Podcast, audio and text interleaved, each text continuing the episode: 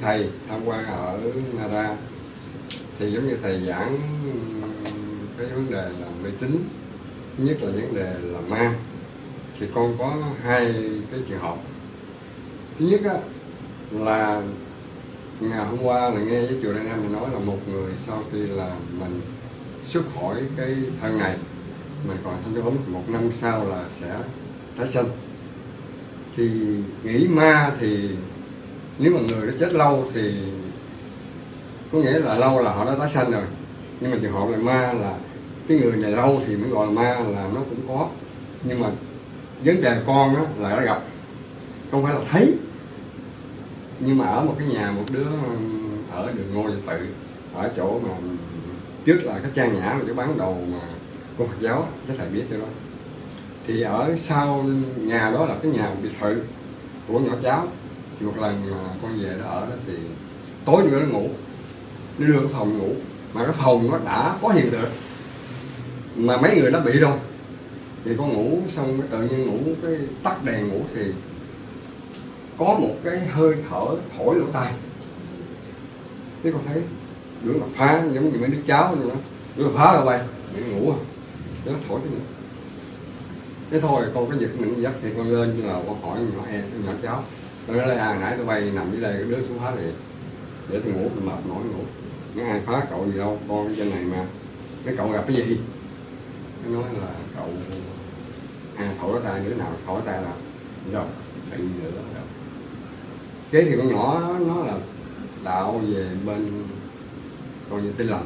Nó không tin vào cái chuyện đó. Nó nói nó, nó ngồi nó khơi thôi. Thế giới của mấy người mấy người sống.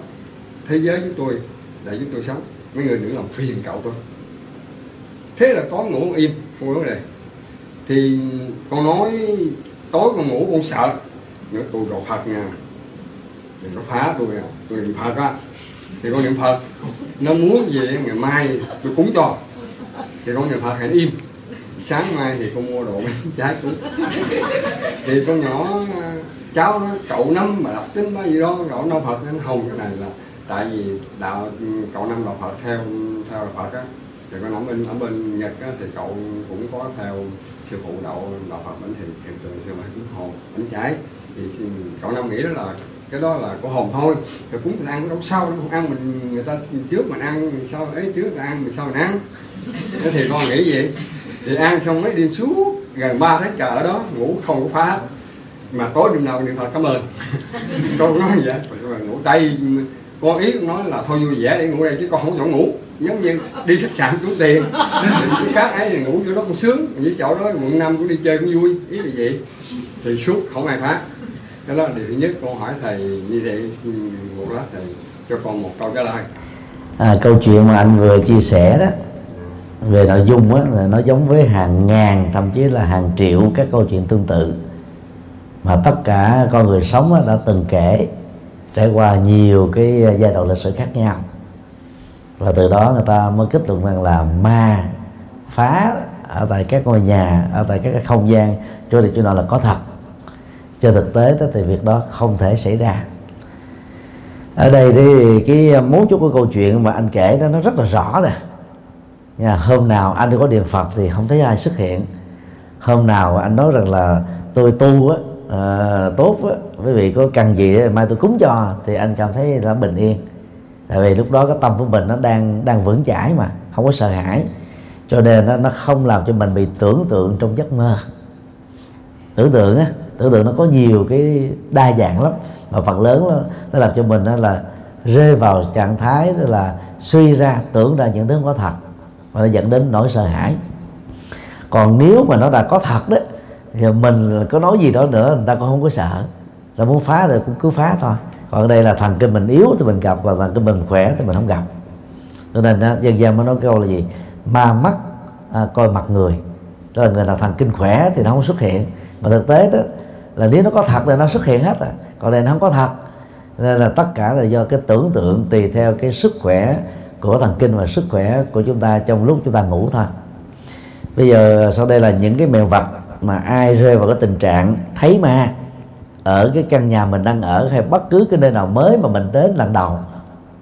Nhất là cái không gian nó quá rộng mà số lượng người đang cư trú ở chỗ đó nó quá ít đi, thì cái cảm giác tưởng tượng, sợ hãi khi có cơn gió thổi qua rào rạc, xào sạc cửa đập đùng đùng đùng, chúng ta dễ tưởng tượng lắm.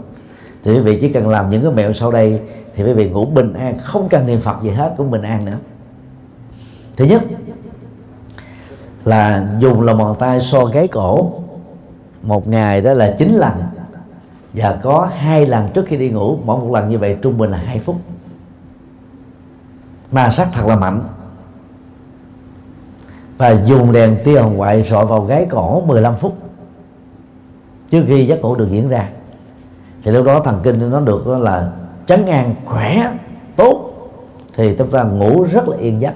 Nhất là những ngày nào chúng ta làm việc quá kiệt sức, quá mỏi mệt cơ thể, đi ờ, quá xa trên đường, ăn uống không đủ, căng thẳng, lo lắng nhiều đó, thì cái đêm hôm đó đó là dễ dàng gặp các ác mộng.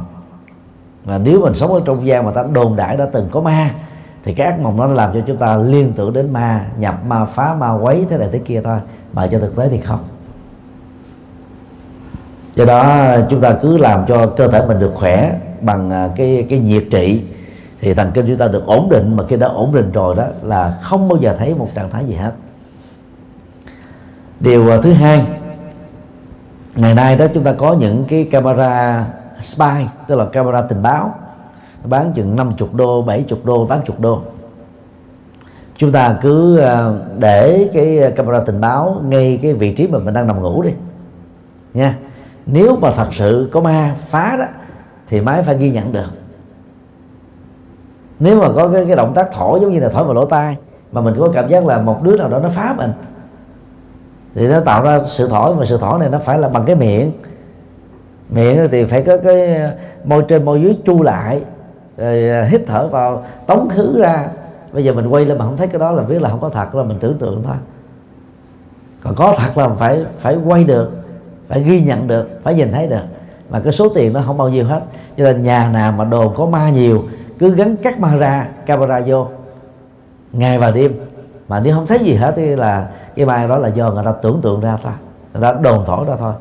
Thì thường các cái tòa lâu đài lớn, các cái căn nhà lớn, sang rộng, đắt tiền, bán quá cao cho nên ít người mua.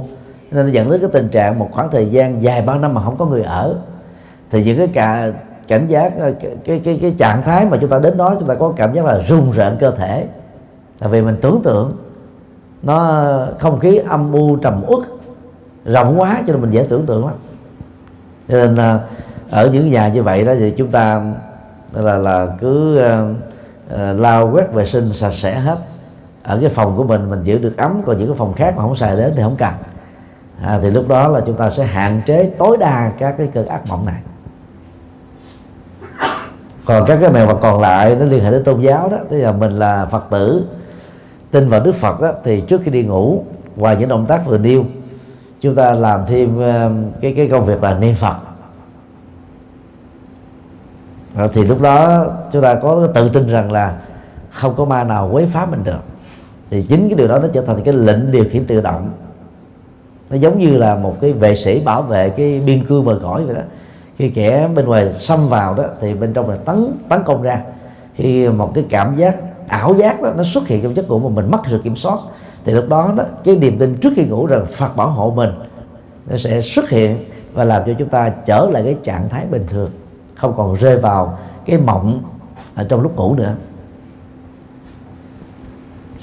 Khi ờ, chúng ta rơi vào trạng thái bị bóng đè, thì chúng ta nhớ là đừng có nằm xuống ngủ liền ngay lập tức thức dậy liền. Quý vị đi đổi cái gối. Nếu không có cái gối khác để đổi đó thì à, chúng ta dùng một cái à, cái khăn sạch trải lên trên cái gối đó. Vì thường cái gói đó nó có thể là bị ướt mồ hôi. À, nó thấm mồ hôi quá nhiều mà chúng ta không có kịp giặt. Thì dễ dẫn đến cái tác động vào cái vùng cổ này. À, nếu nó quá cao hay quá thấp nó cũng thể dẫn đến cái tình trạng bị ác mộng như thế. Nên đổi cái gối liền. Và à, dùng một cái dụng cụ gì đó bằng khăn chẳng hạn nó khoảng chừng 2 cm 3 cm thôi. Thì cái hiện tượng đó nó sẽ hạn chế tối đa. Sau đó giấy đèn tia hồng ngoại rọi vào cái cổ. Nếu không có sẵn đó, thì đứng dậy đi bách bộ. À, một tay đó thì so cái cổ một tay đó là so bóp cái cơ thể. Khoảng 10 phút rồi hãy nằm xuống ngủ. Mà có đèn tia hồng ngoại là tốt nhất. Còn nếu chúng ta dội dã nằm xuống liền vì nó đó đang sai ke sai ngủ thì chúng ta sẽ gặp cái hiện tượng bóng đè đó lần thứ hai lần thứ ba. Mà trên thực tế thì chẳng phải con ma nào nó đè mình hết á. Chẳng có cái bóng nào nó đè mình hết. Mà lúc đó trong não mình nhận thức rất rõ là có một con ma đen thôi nó chụp lấy mình. Mình mất cái cái cái, cái phản ứng cơ bắp. Mình không nói được nữa. Thì lúc đó quý vị tập trung đi. À, phát ra một cái âm thanh. Mà âm thanh đó là cái tiếng liên hệ đến một người nào đó một nhân vật nào đó mình mình tôn kính nhất. Chẳng hạn như đứa con gái kính người cha nó cha ơi! là tự động nó hết. Hoặc là đứa con gái nó ờ, kính người mẹ nó mẹ ơi! là tự động hết còn nếu là phật tử thì là ai với là phật là tự động hết. Hay là, phật ơi, là hết là thì cái tập trung vô thì chúng ta cảm thấy là đang bị đè, hai bên dần co dùng dãy với nhau. Thì mà phát ra được âm thanh là tự động hết. Thực ra nó về phương diện khoa, đó là trạng thái mất phản ứng thần kinh đối với, gọi là là thân thể chúng ta, tạm thời thôi. Do cái không gian cho đó hoặc là quá lạnh, hoặc là quá nóng, hoặc là ở ngoài xương mà nếu như đó chúng ta không tự giúp mình kịp thời đó nếu đang ngủ ở ngoài trời có thể chết luôn. Ở tại Ấn Độ đó những người vô gia cư thuộc giai cấp cùng đinh bị xã hội à, cô lập và và khinh rẻ thì họ thường ngủ về quê đường. Vào những cái tháng mùa đông giá rét đó, thì nó xuống khoảng 3 độ C. Thì năm nào đó báo chí cũng đưa tin là chết đó là vài chục người là chuyện thường. Chứ ngoài trời đó nó đâu có lạnh giống như phương ờ, ờ, phương tây hay mỹ hay là nhật. Mà tại sao lại chết người? Vì lúc đó cơ thể nó bị nhiễm lạnh, dẫn đến sự mất phản ứng thần kinh tạm thời và không có có cử động được. Rồi tiếp tục ngủ rồi đó, cho nên chút nữa là mất phản ứng, lâu dài là chết luôn. Trong vòng 5 phút thôi là có thể chết.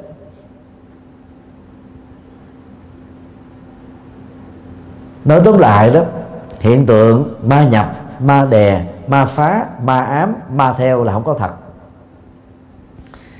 Ở miền bắc đó thì nhiều phật tử mê tín vẫn còn đến chùa nhờ các thầy các sư cô làm lễ cắt tiền duyên.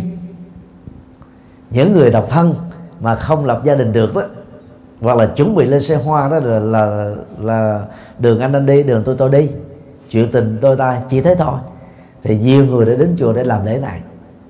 Và họ tin rằng là bằng cái việc làm lễ như thế đó thì họ sẽ có cái duyên vợ chồng được tốt. Cái đó chỉ là tác động tâm lý thôi.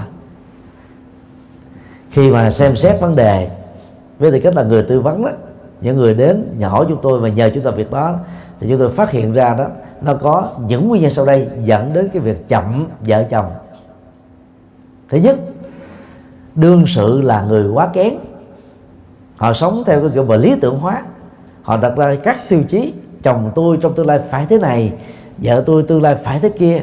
Một bên thì đặt lên tiêu chí là đẹp trai nè, giàu sang nè, phú quý nè, mà chưa có vợ. Thế làm sao có được? Còn một bên đó là vợ tôi phải đẹp thế này, dễ thương thế kia, có tự lập thế nọ, thì những người đó ta có hai ba chồng hết rồi, lấy đâu tới mình. Tức là quá kén, quá lý tưởng, quá khó tính, cho nên ở giá, hoặc là chậm muộn trong việc lấy con, lấy lấy chồng lấy vợ thứ hai đó là cái cơ hội, tương tác xã hội của đương sự đó là quá thấp. Có những cái nghề nghiệp đó làm cho người ta đó là say mê, dướng kẹt vào. Từ năm này sang tháng nọ gần như là không có ngày nào để nghỉ hết. Và họ tiếc công việc, họ nghiện công việc. Rồi họ sợ rằng là việc mà mình rời khỏi công việc đó là mọi việc đó, nó nó bất ổn hết, cho nên là họ cứ bám theo hoài. Cuối cùng là không có cơ hội giao lưu tiếp xúc với người cùng cộng đồng, cùng à, à, màu da và cũng không có cơ hội tiếp xúc với những người khác cái cộng đồng của mình. Và do vậy cái cơ hội mà mà, mà tìm được người mình thương làm sao có. Trường hợp thứ ba đó là cá tính của họ có những cái trục trặc. Nhiều khi có những người là rất đẹp gái đẹp trai mới quen một hai lần họ phát hiện ra như mà qua đó lần thứ tư lần năm là thấy ra vô duyên rồi. Nói là thấy vô duyên. Nói sốc họng nói móc hông nói ngớ ngớ ngẩn ngẩn ứng xử không giống ai thì nhiều người ta có chiều sâu ta thấy ta sợ ta giỏi. Trường hợp thứ tư đó có nhiều người là thích quản lý. Người bình thường giống như cái còng số 8 vậy đó. Mà đôi khi thế giới tự do này ta thích là có cái không gian riêng có cái tự do riêng. Mà nhiều người là ghen quá quản lý chặt quá kiểm tra số điện thoại kiểm tra email à, kiểm tra uh, các mối quan hệ xã hội kiểm tra như thể là mình là cái người đi quản thúc cái người mình thương vậy giống như là nhốt người bình thường ở trong cái lòng vàng. Nhiều người ta ta không có cái cá tính đó cho ta ta sợ, ta không dám lấy những người như thế này.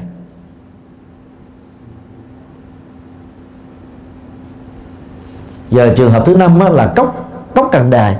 Có nhiều người thích chủ nghĩa độc thân, thích không có trách nhiệm gì hết. Thì mấy ngày qua đó thì đoàn chúng tôi đi ờ, trên xe, tài xế là khoảng 52 tuổi, rất là điển trai. Anh đã trải qua một lần thất bại trong hôn nhân từ đó đến giờ thì anh thích ở độc thân thôi. Anh tâm sự với anh hướng dẫn viên à, của đoàn du lịch đó rằng đó là lấy giờ làm gì cho mệt. À, mình đó là thứ nhất phải đi làm tiền phải đưa cho vợ giữ về bị vợ nhằn. À, vợ làm cho mình căng thẳng. Đang khi có tiền mình đi ra ngoài những cái chỗ hưởng thụ rồi xong về nhà không có trách nhiệm gì với ai hết. Sống độc thân muốn đi mấy giờ về thì về thì đi muốn làm gì thì làm muốn không làm gì thì không ai nói gì mình được thì hiện nay nó có một cái khuynh hướng lối sống như thế. Ở phương tây là đang đi đầu, không thích có chồng, có vợ, chỉ thích là sống chung như vợ chồng thôi, chứ không thích là hôn thú, để khỏi phải ràng buộc. Và nhiều người cũng không thích có con nữa. Cái xu thế đó đang diễn ra tại nhật. Thì nước nào mà phát triển về khoa học kỹ thuật, về đời sống vật chất cao, thì tự động nó đến giai đoạn mà có một cái cộng nghiệp như thế thôi. Không có không có loại trừ, không có ngoại trừ thì đó là những nguyên nhân mà thông qua tư vấn về hôn nhân và tình yêu chúng tôi đúc kết được. Mà người mê tín đó, thì lại cho rằng đó là có ma nam nó phá cho nên không lấy chồng nam được. Rồi có ma nữ phá cho nên không lấy vợ được. Mà thực tế là không. Còn quý vị mà đến nhờ các chùa nhiều thầy vì sư cô ta bận quá ta không có thời gian giải thích. Mà muốn cúng thì, thì cúng thôi vì cúng thì chỉ có hai chục phút mà giải thích đôi lúc mất một tiếng đồng hồ cúng thì được, người ta cúng giường giải thích chưa chắc cúng giường nữa thì nó không đúng ý mình, nên mình đâu có cúng. Những người mê tín mà nó đúng ý họ họ cúng dữ lắm. Hù họ, cho họ sợ, cho họ lo. Và đóng vai mình là cái người mà có cái cái cái quyền ban phước, ngăn họa tới từ người ta cúng ào ào à.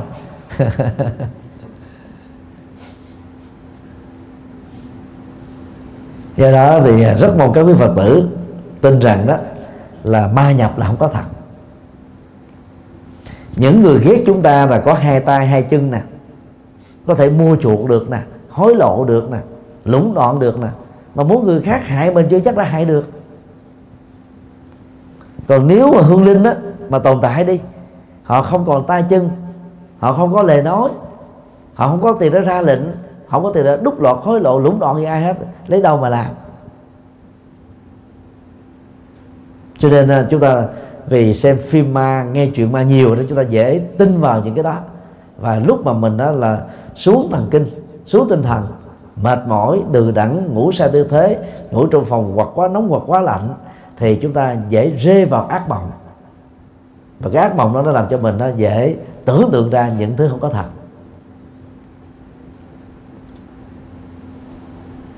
Do đó là các phật tử đại gia đừng nên đó là cúng cô hồn ở tại nhà của mình. Mất thời giờ vô ích. Vì nó không cần thiết. Rồi các hương linh đó thực tế đó là ở dưới phần lớn các căn nhà, ở những quốc gia từng có chiến tranh như Việt Nam, phần lớn đều có hài cốt. Mà từ lúc mình biết rằng là có hài cốt rồi bắt đầu ngủ không ngon, ăn không yên, nghĩ rằng là cái hạnh phúc gia đình mình phải bị ảnh hưởng bởi những hài cốt này. Đó là chúng ta tưởng tượng thôi, chứ không có ảnh hưởng gì hết không có trở ngại gì hết. Sau khi chết là là tái sanh nè. Và 10 tháng sau đó thì họ trở thành một cô cậu bé mới. Vì thời gian đó là thời gian được người mẹ nuôi, qua cái nhan của người mẹ, qua sự ăn uống của người mẹ. Còn học thuyết về ngạ quỷ đó là được giới thiệu vào trong đạo Phật khoảng 400 năm sau khi Đức Phật qua đời. Cái này nó là cái nghiên cứu về văn bản học và nghiên cứu nó rất là phức tạp. Nhưng mà nói đơn giản như thế để chúng ta thấy rất rõ là nếu mình chấp nhận vô ngã là học thuyết chuẩn của Đức Phật, và 12 nhân duyên là học thuyết chuẩn của Đức Phật, thì chúng ta không thể đồng thời chấp nhận học thuyết có ngạ quỷ. Vì trong 12 mắt xích nhân duyên đó, thì mắt xích thứ ba là thức. Sau khi chết, tâm tiếp tục là là tồn tại, vận hành để có mặt ở trong bào thai của một người nữ và một giống cái theo nghiệp thiện hoặc nghiệp thú tính thì làm gì có cái giai đoạn trung chuyển đó được. Nữa thành quỷ thành ma. Ở chỗ này hay chỗ kia được. Và vô ngã là không thừa nhận một cái linh hồn thường còn bất biến giống như là các tôn giáo nhất thần và đa thần. Thì lấy đâu mà mà mà, mà chấp nhận có ma được? Cho nên hai cái học thuyết này là đối lập nhau xung đột nhau loại trừ nhau. Nếu ngạ quỷ là có thật đó, thì học thuyết vô ngã của đức phật là vứt bỏ đi. Và học thuyết vô ngã của đức phật là chuẩn. Cho nên chúng ta tin rằng là cái cái cái ờ, học thuyết ngạ quỷ được biên tập về sau này đó. Để, với mục đích là để giúp cho chúng ta gọi là phải có cái tình thương với những người sống với những người chết để chúng ta nuôi dưỡng cái lòng từ bi của mình thôi và làm những việc cần làm. Chứ đừng nên lệ thuộc và sợ hãi về nó. À, xin đi câu hỏi khác. Thì con cảm thấy là những cái tư tưởng trong các bài giảng của thầy nó rất là rất là mới và rất là lạ cũng như rất là khác biệt so với những giảng sư khác. Thì ví dụ như đặc biệt là con có một cái chú ý về cái nội dung về à, Đức Phật A Di Đà cũng như là thế giới tây phương cực lạc. Thì à, theo quan điểm của thầy thì giống như là 48 lời nguyện của Đức Phật A Di Đà thì vốn là của tỳ kheo pháp tạng. Và khi niệm danh hiệu Phật thì không nên là niệm A Di Đà Phật mà nên niệm 10 danh hiệu của Đức Phật là như lai ứng cung chánh biến chi minh hạnh tốt thiện thể thế gian giải vô thượng sĩ điều nguyện phu thiên nhân sư Phật Thế Tôn. Và uh, cực lạc có hay không thì không quan trọng mà chỉ nên tu theo nhân quả là chính. Vậy thì uh, con muốn hỏi là nếu mà như vậy thì những cái phương pháp như là niệm Phật hoặc là cầu an cầu siêu cũng như là các tất cả các nghi thức cúng chay tuần vân vân thì liệu nó có ý nghĩa hay không? Và nếu và liệu đó có phải là sản phẩm của Phật giáo Trung Hoa di truyền qua hay không? Cũng như là những cái hình tượng mà đã được lưu truyền rất là lâu đời như Đức uh, Quan Thế Âm Bồ Tát hay Đức Địa Tạng Vương thì con thấy là cũng có rất là nhiều sự tích mà mang tính chất giống như là nó từ Trung Hoa lưu truyền qua thì liệu mình có nên tin vào những cái điều đó hay không? Hay gì rồi? À, đây là câu hỏi rất hay và cũng rất là nhạy cảm những cái à, tập tục trong à, Phật giáo Trung Quốc mà Việt Nam ảnh hưởng theo đó đều có những giá trị nếu chúng ta áp dụng đúng mặc dầu à, Đức Phật à, chưa từng dạy à, các nghi thức cầu an và cầu siêu. Rồi trải qua 20 thế kỷ đạo Phật tồn tại tại Trung Quốc và Việt Nam đó, thì tập tục này nó đã ảnh hưởng đời sống tinh thần văn hóa của con người và rất có giá trị. Cho nên chúng ta không nên bỏ hai thứ này và sử dụng đúng cách thôi. Ví dụ như một người đang bị nằm đau bệnh sợ cái chết sợ mất người thân sợ phải vẫy tay chào với tài sản thì cái khóa lệ cầu an có tư vấn trước khi khóa lệ được diễn ra sẽ giúp cho họ ổn định tinh thần. Và do đó đó người ta có thể chết một cách thư thái hơn nhẹ nhàng hơn nhanh chóng hơn. Và đó là cái cái giá trị uh, của cầu an để mà cho họ đi chết. Còn những cái cầu an để mà ổn định tâm lý trị liệu bệnh tật đó thì cái tác dụng của nó cũng có nhất định chứ không thể nói là không có gì hết. Có rất nhiều người nhiều khi là bị bệnh tưởng bị bệnh tâm thôi. Cái bệnh thân thì ai cũng có nhưng mà tưởng nhiều quá nó làm cho bệnh trạng trở nên nặng nề hơn. Nhưng mà khi có cái khóa lễ cầu an và được hướng dẫn đàng hoàng à, nghe lời kinh nghe danh hiệu phật đó họ tập trung cao họ nghĩ rằng là được gia hộ được phù trì thì cái tác dụng tâm lý trị liệu trên thân đó diễn ra một cách rất là tích cực có nhiều người hết bệnh. Đó là những sự thật có thật hết á. Cho nên à, chúng ta không nên bỏ những cái khóa lễ cầu an vấn đề còn lại là gì? Mình chọn cái nghi thức nào để thích hợp cho đối tượng nào thôi đối với những người mà nặng về tín ngưỡng đó thì việc tụng các cái nghi thức như là kinh phổ môn kinh dược sư là rất hữu hiệu với họ. Còn đối với giới trí thức đó hoặc là những người chưa tin đạo Phật đó thì chúng ta có thể đọc uh, một cái bài kinh ờ, như là uh, kinh uh, vô ngã tướng ở trong Phật giáo nguyên thủy để họ nhận thức được rất rõ là thân thể này không phải là tôi cảm giác tri giác tâm tư nhận thức không phải là tôi và do đó tôi không đánh đồng nó với tôi là một cho nên nó khỏi đó được tách ly. Và do vậy cái thân bệnh của họ nó được giảm đi khá nhiều. Phần lớn chúng ta quy kết là những nỗi đau trên thân là chính mình đau mà trên thực tế thì nó có mối liên hệ. Nhưng mà khi mình ly tâm quá, nỗi đau bằng cái quán vô ngã đó, thì nỗi đau nó có nhưng mà nó không khống chế, không cường điệu quá, không quan trọng quá được. Thì đó là cái phương pháp trị liệu. Và ngoài ra mình có thể đọc những cái bài kinh um, như là kinh phước đức, hay là những bài kinh um, nói về đời sống thiền định, như là kinh tứ niệm xứ, kinh 16 pháp có niệm hơi thở, dành cho những đối tượng thích tu về thiền thì cái tác dụng trị liệu về bệnh lý đối với người bệnh đó là có thật và rất là cao. Còn cầu siêu đó, thực tế nó là một cái phương pháp để giải tỏa những nỗi khổ niềm đau của người còn sống trước đối cảnh sanh ly tử biệt bằng người thân được họ thương yêu quý mến nhất trên đời đã không còn nữa. Cái đó nó có tác dụng rất lớn, chúng ta không thể bỏ và biết cách làm đó, thì thông qua cái lễ tang mà nhất là kết thúc 7 tuần thất như Phật giáo Việt Nam đã làm đó, thì rất nhiều gia đình, rất nhiều thành viên, thậm chí là vô thần của cộng sản đi nữa, cũng lần lượt trở thành các phật tử. Vấn đề là phải biết cách hướng dẫn và hướng dẫn đúng chuẩn. Và đây là một trong những cửa ngõ dẫn dắt những người chưa biết Phật giáo vào trong đạo Phật rất nhanh cho nên à, ở chùa chất ngộ, chúng tôi vẫn làm điều này mấy chục năm qua và vẫn tiếp tục làm như thế. Cái cách làm nó có khác. Về à, nghi thức cúng à, cô hồn ở tại các chùa theo Phật giáo Trung Quốc, trong đó có Nhật Bản, Việt Nam. Thì chúng ta biết là nghi thức đó đó là do Trung Quốc biên soạn, cúng cô hồn, gồm có 10 chủng loại tượng trưng cho tất cả những người chết quan kiên quán trái, chưa tái sinh được. Thì nhờ nghe và nhắc nhở những lời về vô thường, vô ngã, thì họ mới rũ bỏ được. Đó là cái quan niệm của Phật giáo Trung Quốc ta. Cái này thì không thật sự cần thiết. Thế nên tại chùa giác ngộ, cái thời khóa buổi chiều đó, là không có tụng à, mông sơn thí thực như các chùa khác. Mà thế vào đó đó, là các chú sa di được uh, yêu cầu đọc tụng hoặc là kinh di giáo.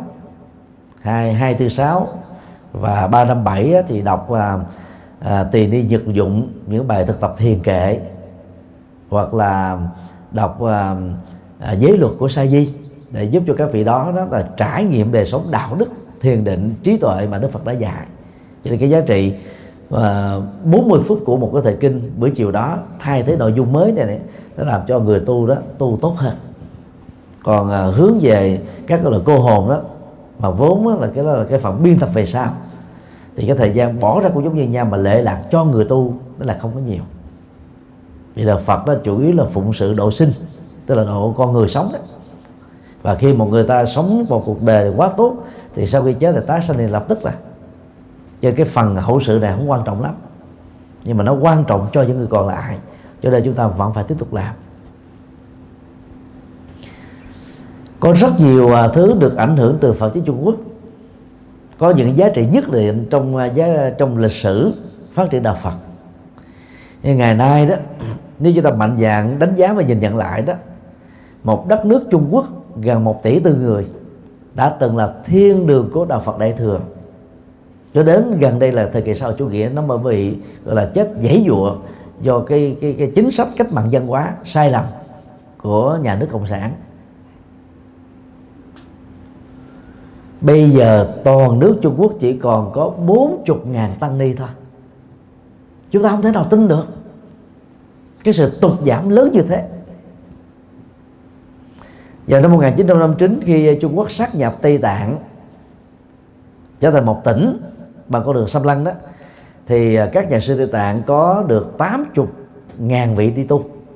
Thì cộng lại thì hiện nay là Trung Quốc có khoảng 120 ngàn tăng ni một phần ba là người Trung Quốc, hai phần ba là người Tây Tạng. Con số đó là quá nhỏ, với một đất nước gần một tỷ tư dân số. Nước Miến Điện đó có 800.000 tăng ni 500.000 tăng 300.000 ni. Thái Lan đó 66 triệu dân, có 500.000 tăng ni. Và tại sao đất nước Trung Quốc to như thế mà lượng tăng ni quá ít? Còn thua Việt Nam Việt Nam hiện nay chúng ta có 47.000 tăng ni so với 93 triệu dân thì con số này quá bé, quá nhỏ.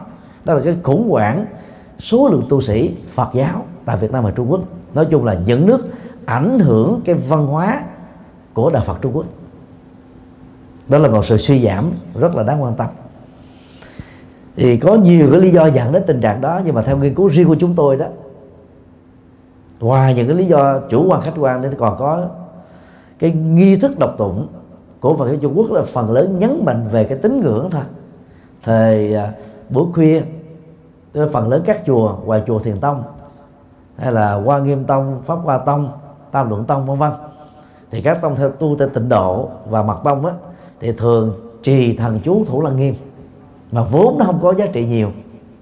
Như nó đã được đồn thổi là có thể ngăn được dục cho người xuất gia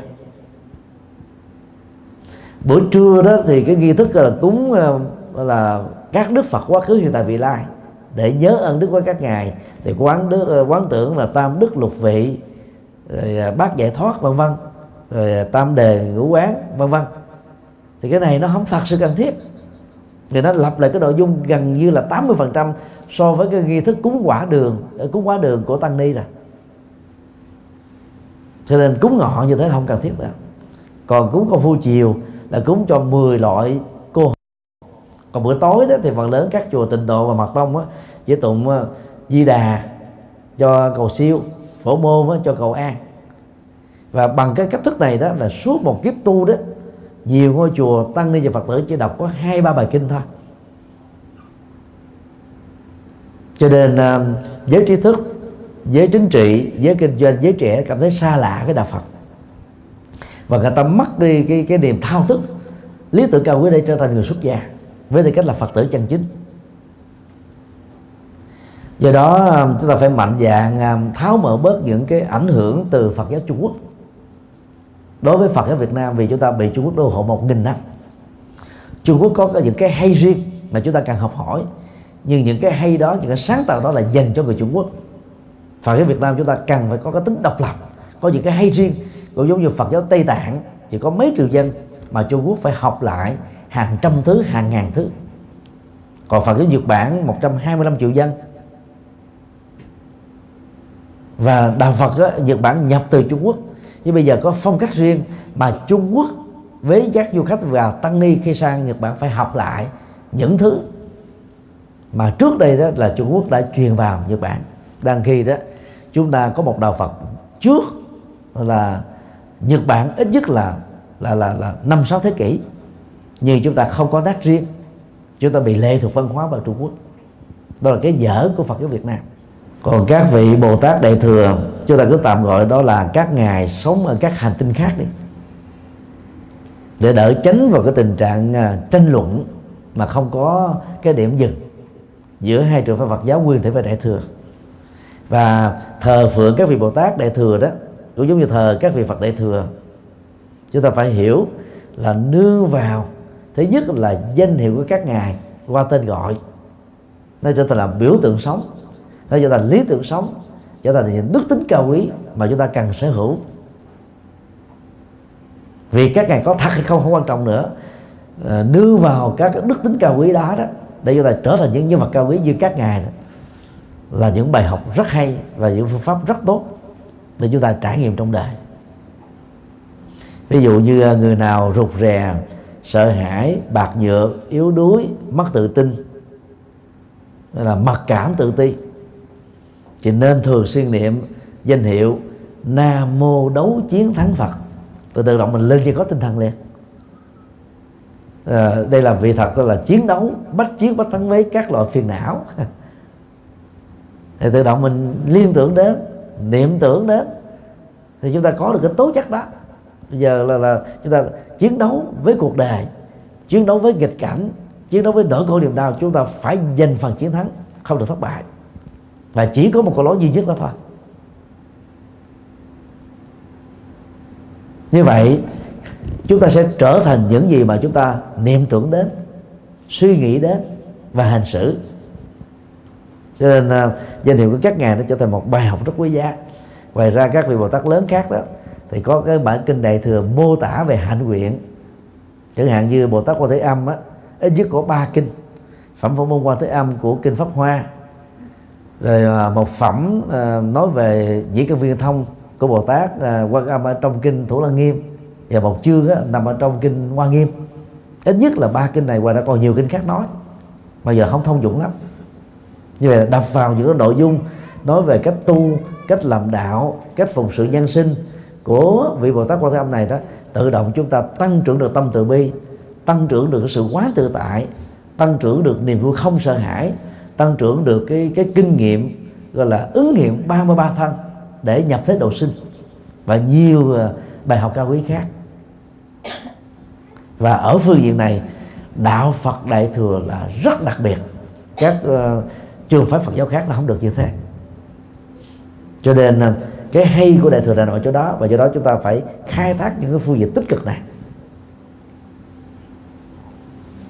Còn chỉ dừng lại ở nghiên cứu lịch sử không đó thì nó nó có những cái giới hạn nhất định. Do đó, khi mà chúng ta không thể dọn dẹp những thứ mà chúng ta không thích, thì tốt nhất là là khai thác những nội dung tích cực trong những thứ đã đã được tồn tại rồi và phát huy những yếu tố đó trở thành những biểu tượng trở thành những giá trị trở thành nhân cách sống. Thì cái cái cái cái lề lạc thiết thực đó nó sẽ có mặt khắp mọi nơi. Thì đó là một vài điều à, giải thích vì nội dung nó quá quá rộng. Cho nên nói bao quát vậy để chúng ta à, tránh đi những hiểu lầm. Rằng là đạo Phật đại thừa không có giá trị rằng là đạo Phật đại thừa là do biên tập về sau nên là không đáng thực hành mặc dù là biên tập về sau phần phát triển thêm nhưng mà nếu sử dụng đúng vẫn có giá trị rất hay rất lớn chính vì thế mà các nước như là Việt Nam, Trung Quốc, Nhật Bản, Nam Bắc Triều Tiên, Tây Tạng, Mông Cổ đã chấp nhận đạo Phật Đại thừa mà không phải là Phật giáo nguyên thủy. Dĩ nhiên là Phật giáo nào cũng có mặt mạnh mặt yếu. Cái phương diện này phương diện nọ. Cho nên à, là con người hiện đại đó chúng ta nên đó, rút những cái hay của Phật giáo nguyên thủy, chúng ta rút những cái hay của đạo Phật Đại thừa. Tổng hợp những hai cái hay này lại thì chúng ta có một đạo Phật. Ta gọi là đạo Phật là Phật thừa. Nó không bị thiên cực ở một phương diện nào hết. À, xin uh, dừng lại tại đây. Đúng ở bên Nhật này là hai mấy năm rồi thầy ạ. Nhưng mà ở gia đình con thì bây giờ thì nó có nhiều cái chuyện mà bây giờ con làm, làm trai mà gia đình con thì à, có sáu anh em. Hai ông anh thì à, mất rồi. Còn con là trai nhưng mà là bé. Thế còn là ba chị em gái ở Việt Nam. Nhưng bây giờ ở Việt Nam thì à, bà chị con thì lại à, đi xe bói là bảo bố con mất năm nay là 50 năm rồi. Mà bảo bây giờ có những còn giam ở dưới công phủ. mà ở nhà thì bảo uh, cúng khấn là cầu siêu làm uh, để cho cho chết chết chết ở sông mà không bị dưới giam cầm nữa. Thì con hỏi thầy em có đấy có phải không? Đó là một nhận thức uh, mê tín có gốc rễ từ dân gian. Mà phần lớn là những người theo tư tưởng của đạo nho đó người ta thường nghĩ như thế. Thậm chí người ta còn mê tín hơn á ví dụ như chết dưới sông giờ chết đuối đi thì à, người đó nó vào năm tháng đó à, ở năm sau hoặc năm sau nữa phải tìm được một người khác thế mạng mình thì mới được đi đầu thai. Tương tự đối với chết à, tai nạn giao thông ở bên à, vệ đường thì à, phải đúng ngay cái ngày chết đó phải tạo ra một cái tai nạn giao thông tương tự hoặc là nặng hơn để cho một người khác chết thế vào thì mới được đi đầu thai thì đó là những quan niệm rất mê tín và trái với luật nhân quả trái với luật tái sinh của đạo Phật. Chúng ta không nên tin. Nếu uh, của anh á, đã mất nay 50 năm thì theo uh, học thuyết uh, tái sinh đạo Phật như vừa nêu trong bài giảng đó thì năm nay ông ấy đã trở thành là một người trung niên 49 tuổi rồi. Và thậm chí ông ấy có thể có cháu nội cháu ngoại rồi nếu ông ấy lấy vợ sớm và con mấy ở 20 tuổi hoài cũng lấy vợ hay lấy lấy chồng sớm. Do đó chúng ta không phải lo lắng về người à, qua đời đã lâu. Tuy nhiên á đạo phật á là đạo tôn trọng hiếu ân. Và xem à, hiếu ân đó là một trong bốn trụ cột văn hóa xã hội mà con người cần có để xứng đáng làm người. Cho nên dầu biết là ông bà cha mẹ người thân đã chết đã tái sinh đến ngày kỳ dỗ của ông bà chúng ta vẫn phải tiếp tục cúng. Giữa cái việc cúng tại nhà và cúng tại chùa lời khuyên của chúng tôi là nên cúng tại chùa. Thứ nhất á, cúng tại chùa đó chúng ta sẽ mời à, tất cả các người thân mình đến. Và nhân cái dịp cúng đó đó thì à, các thầy các sư cô chủ trì các chùa đó sẽ có cơ hội giải thích thêm về à, triết lý tái sinh về những vấn đề à, minh triết của cuộc sống và lúc đó có thể giúp cho người thân chúng ta có cơ hội trở thành phật tử. Cái lệ lạc đó được gọi là mượn tử để độ sinh. À, khi cúng thì dĩ nhiên là các thầy các sư cô sẽ nhắc về cái quy luật vô thường vô ngã và tái sinh. À, nhờ đó mà người thân chúng ta không còn à, bi lụy nữa khổ đau nữa thương nhớ tưởng nữa. Chúng ta làm cái việc đó để nhắc nhở cho con cháu của chúng ta noi gương theo cha của nó mẹ của nó để trở thành những người con hiếu thảo trong tương lai. Như vậy cái văn hóa cúng ông bà tổ tiên của đạo Phật và đạo thờ ông bà tổ tiên của Việt Nam đó tạo ra một cái truyền thống đó thế hệ sau biết ơn thế hệ đi trước. Thế hệ đi trước đó, nhớ ơn đức của thế hệ đi trước nữa. Cứ như thế đó, cái hiếu nghĩa cái ân tình của con người sẽ không bao giờ kết thúc. Cái đó rất hay. Nhật đã bị mất dần cái cái văn hóa này. Hàn Quốc cũng mất dần văn hóa này. Phương Tây đã mất từ lâu rồi. Cho nên ở tuổi xế chiều đó, thì con cháu à, thường đưa ông bà vào vị dưỡng lão cho mình nhẹ thân đó. Nhiều ông bà ở Nhật là buồn, cô đơn quá. Tự tử mà chết.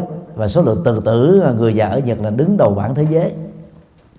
Thì người ta không chấp nhận cái sự cô đơn đó được. Còn người Việt Nam chúng ta vẫn còn giữ rất tốt cái truyền thống à, uống nước giếng nguồn này tam đại đồng đường, tứ đại đồng đường trong à, à, nhà Việt Nam không phải là ít. Do đó, mặc dù biết ông ấy đã tái sinh, trở thành một người đàn ông 49 tuổi rồi, chúng ta vẫn phải tiếp tục cúng. Như vậy là trong cái ngày cúng hôm đó đó, chúng ta chủ yếu là nhắc lại cái lịch sử, những cái đóng góp to lớn của cha mình, của ông mình, để con cháu phải nêu cam kết không đốt sách nếu cha mẹ mình làm thầy. Tức là giữ truyền thống gia tộc ngày càng tốt hơn thôi để uh, sống được hạnh phúc đó thì lời khuyên uh, của chúng tôi đó là các quý phật tử phải xa lánh các loại thầy sau đây. Thứ nhất là thầy bói. Thứ hai thầy bùa. Thứ ba thầy pháp. Thứ bốn thầy bắt na. Thứ năm thầy đồng bóng. Thứ sáu thầy ngoại cảm. Thứ bảy thầy phong thủy. Và thậm chí thứ tám là thầy nhân điện vì tới những loại thầy này thì phần lớn chúng ta sẽ tiếp nhận những thông tin mê tín dị đoan. Và dầu nhân điện là một lĩnh vực khác. Và nghe những thông tin mê tín dị đoan nó liên hệ đến à, cái chết của người thân, chết mà chưa được tái sinh là chúng ta tự nên hoang mang. Lý giải thì mình không có đủ kiến thức lý giải. Hiểu biết thì đâu phải người nào cũng có chuyên môn để chu cấp chúng ta những cái kiến thức chuẩn rồi với những cái thông tin đó về đó, làm cho cuộc đời mình là sầu bi khổ u não. Đang khi trước đó mình đang sống bình an. Tốn một khoản tiền để rước cái họa về không phải là một ứng xử thông minh. Còn chúng ta là những người tu học Phật, mình phải tin một cách là chắc chắn rằng là trên đời này không ai có thể có tuệ giác hơn Đức Phật được. Không ai có thể hơn được Đức Phật về vấn đề này được.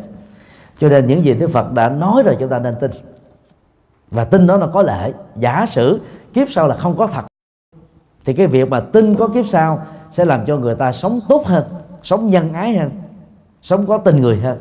Huống hồ kiếp sau là có thật. Mà kiếp sau là có thật thì chết đã tái sinh rồi, có gì đâu phải lo lắng nữa. Cho nên đó hãy khép lại những nỗi đau quá khứ qua một bên. Hãy khép quá khứ với quá khứ. Chúng ta hãy sống với cái chu hiện tại. Và tương lai nó là kết quả của hiện tại thôi.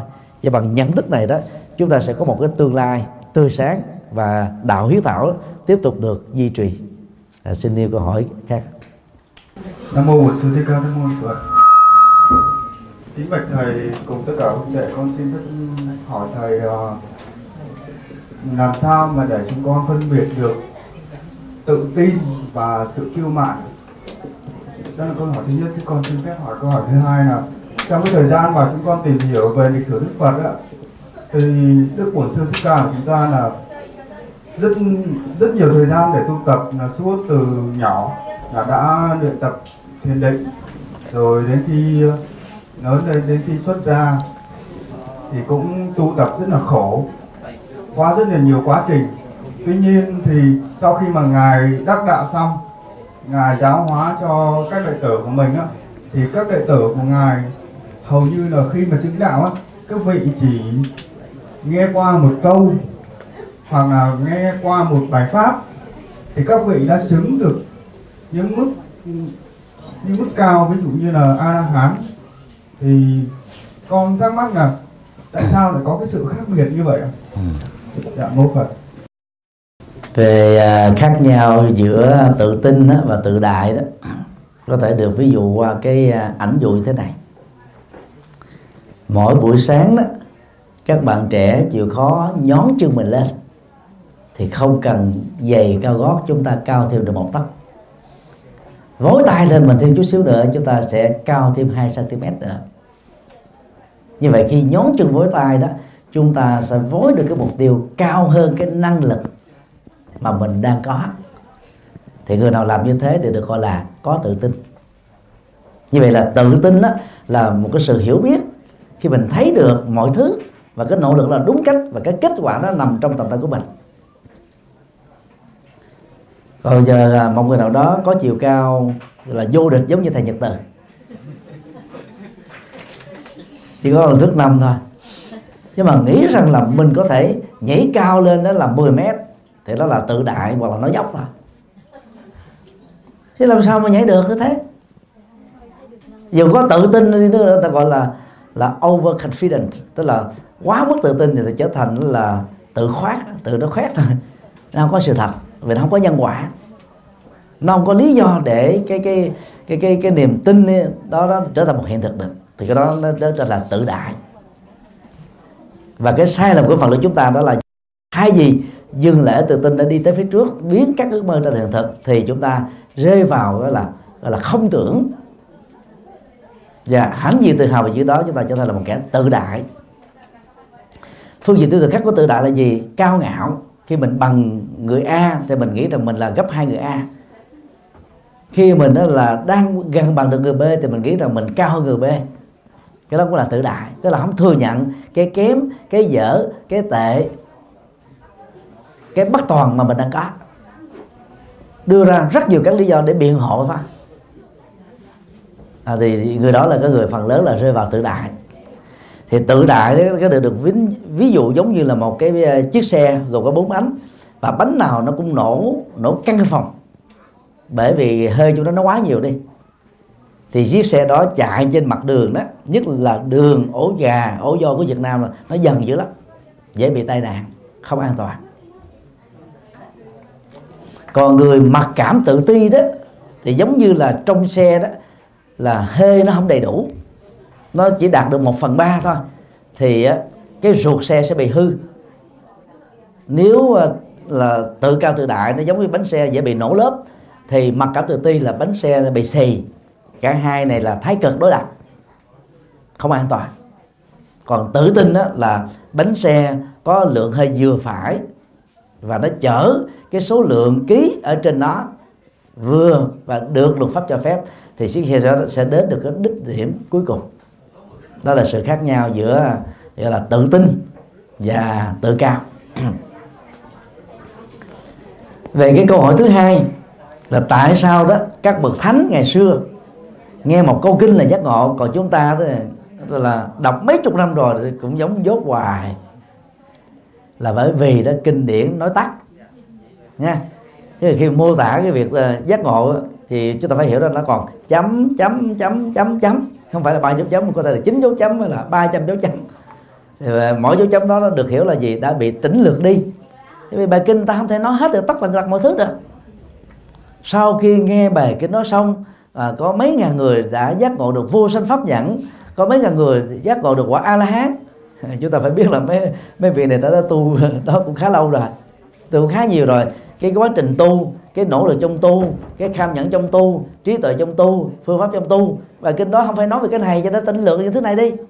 Chỉ nói được cái kết quả của của, của, của cái, cái giá trị thôi.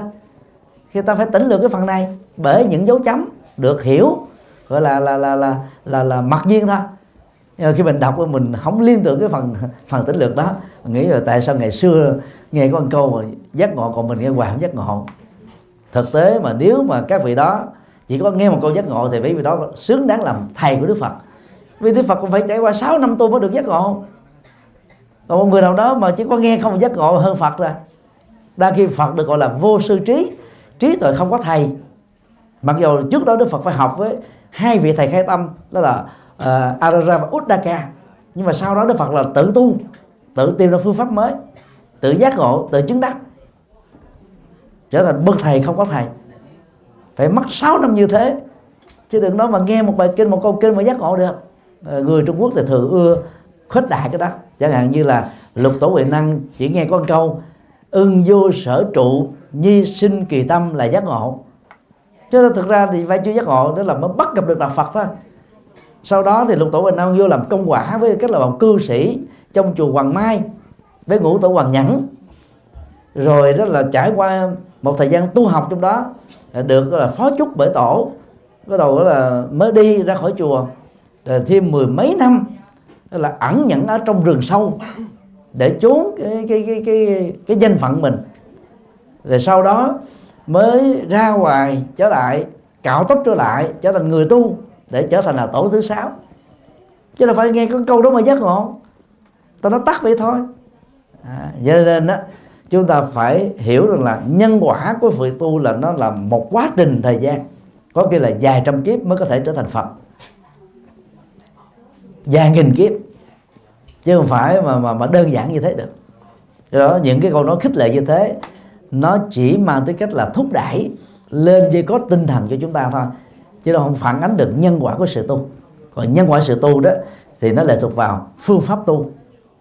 Thời gian đầu tư cho việc tu nỗ lực tu, hoàn cảnh tu và được người hướng dẫn tu, có được bạn đồng hành tu một cách bài bản thì cái kết quả sẽ diễn ra như sự trong đời.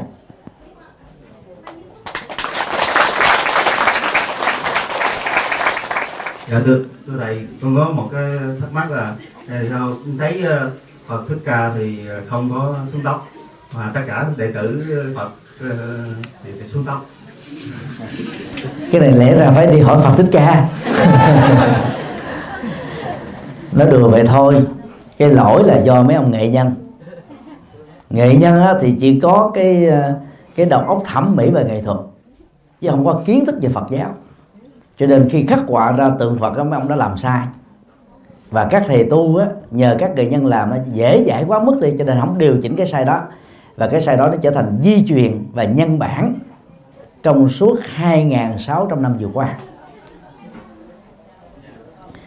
Chúng ta phải nhớ về cái thời điểm lịch sử khi Đức Phật á, rời bỏ hoàng cung vào lúc ngài được 29 tuổi thì Đức Phật đã cạo sạch tóc. Nhưng mà trong tiếng Bali chữ cạo với lại chữ chữ cắt tóc nó giống nhau. Mà trong tiếng việt thì khác nhau cắt tóc thì tóc nó cũng còn lẫm chởm tóc cua cũng còn một cm còn cạo là, là lá bon thì gọi là cạo và tóc đó của đức phật đã được gỡ về hoàng cung để cho đức vua tịnh phạn không phải khổ đau là con mình mất tích mà con mình đã đang chọn một lý tưởng trở thành một nhà tâm linh vĩ đại. 6 năm tu cố hạnh á, vì Đức Phật tu sai phương pháp cho nên Đức Phật không có cạo râu tóc. Sau khi giác ngộ với tội bồ đề ở tuổi 35 trở đi rồi đó từ đó về sau đó cứ mỗi nửa tháng một lần Đức Phật cạo đầu và Đức Phật khuyên ở trong bài kinh Di giáo là mỗi tu sĩ phải lấy cái đầu trọc của mình làm thông điệp cho việc tu. Và thông điệp đó được hiểu như thế này. Này các đệ tử, hãy rờ vào đầu của mình. Thấy đầu mình đã trọc và biết rằng là mình là một con người đang đi trên một phương trời cao rộng, tâm của mình, hành vi của mình, lối sống mình phải vượt trội hơn người thường. Chứ đừng có dướng kẹt vào ăn mặc, ngủ nghỉ, hưởng thụ mà trở thành tệ bạc như phàm phu tôi như vậy là cái cái cái sự đầu trọc đó đã trở thành một thông điệp cho người tu tu tốt hơn. Ở Việt Nam chúng ta có cái câu à, cái răng, cái tóc là phúc con người nhất là chị em phụ nữ. Tóc là gì? Cái cái cái nét đẹp. Chị em phụ nữ nào mà mà mà có mái tóc là thước tha thì trở nên nó đẹp hơn, duyên hơn.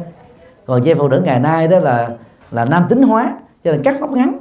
Cắt tóc ngắn thì không đẹp bằng để tóc dài. Dĩ nhiên có nhiều chị em nó không ngắn thì nó thoải mái hơn. Dài nó nó lượm thượng lắm.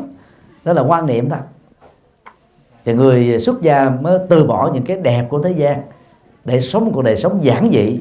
Và Đức Phật là rất điển mẫu về vấn đề cạo tóc.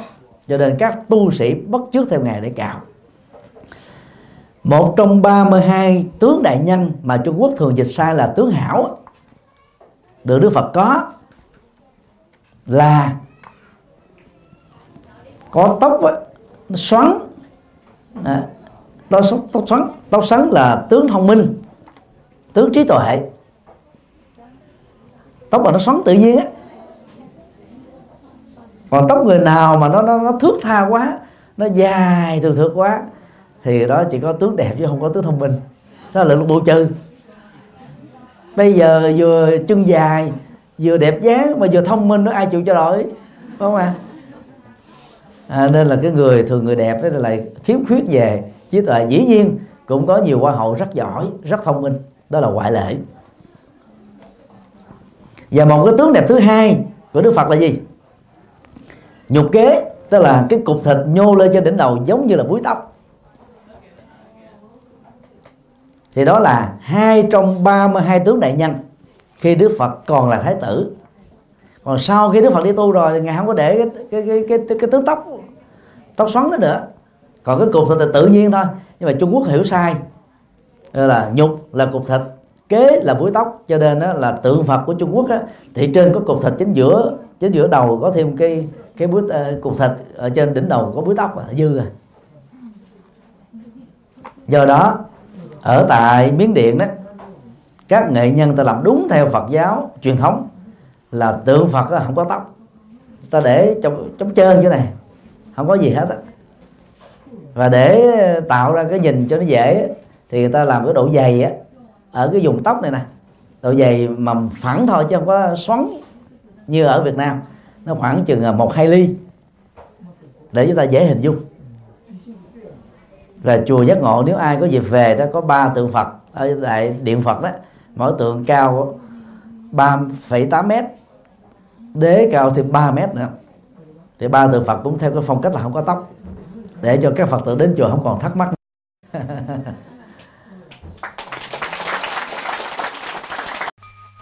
Pháp âm đạo phật ngày nay? Xin khép lại nơi đây.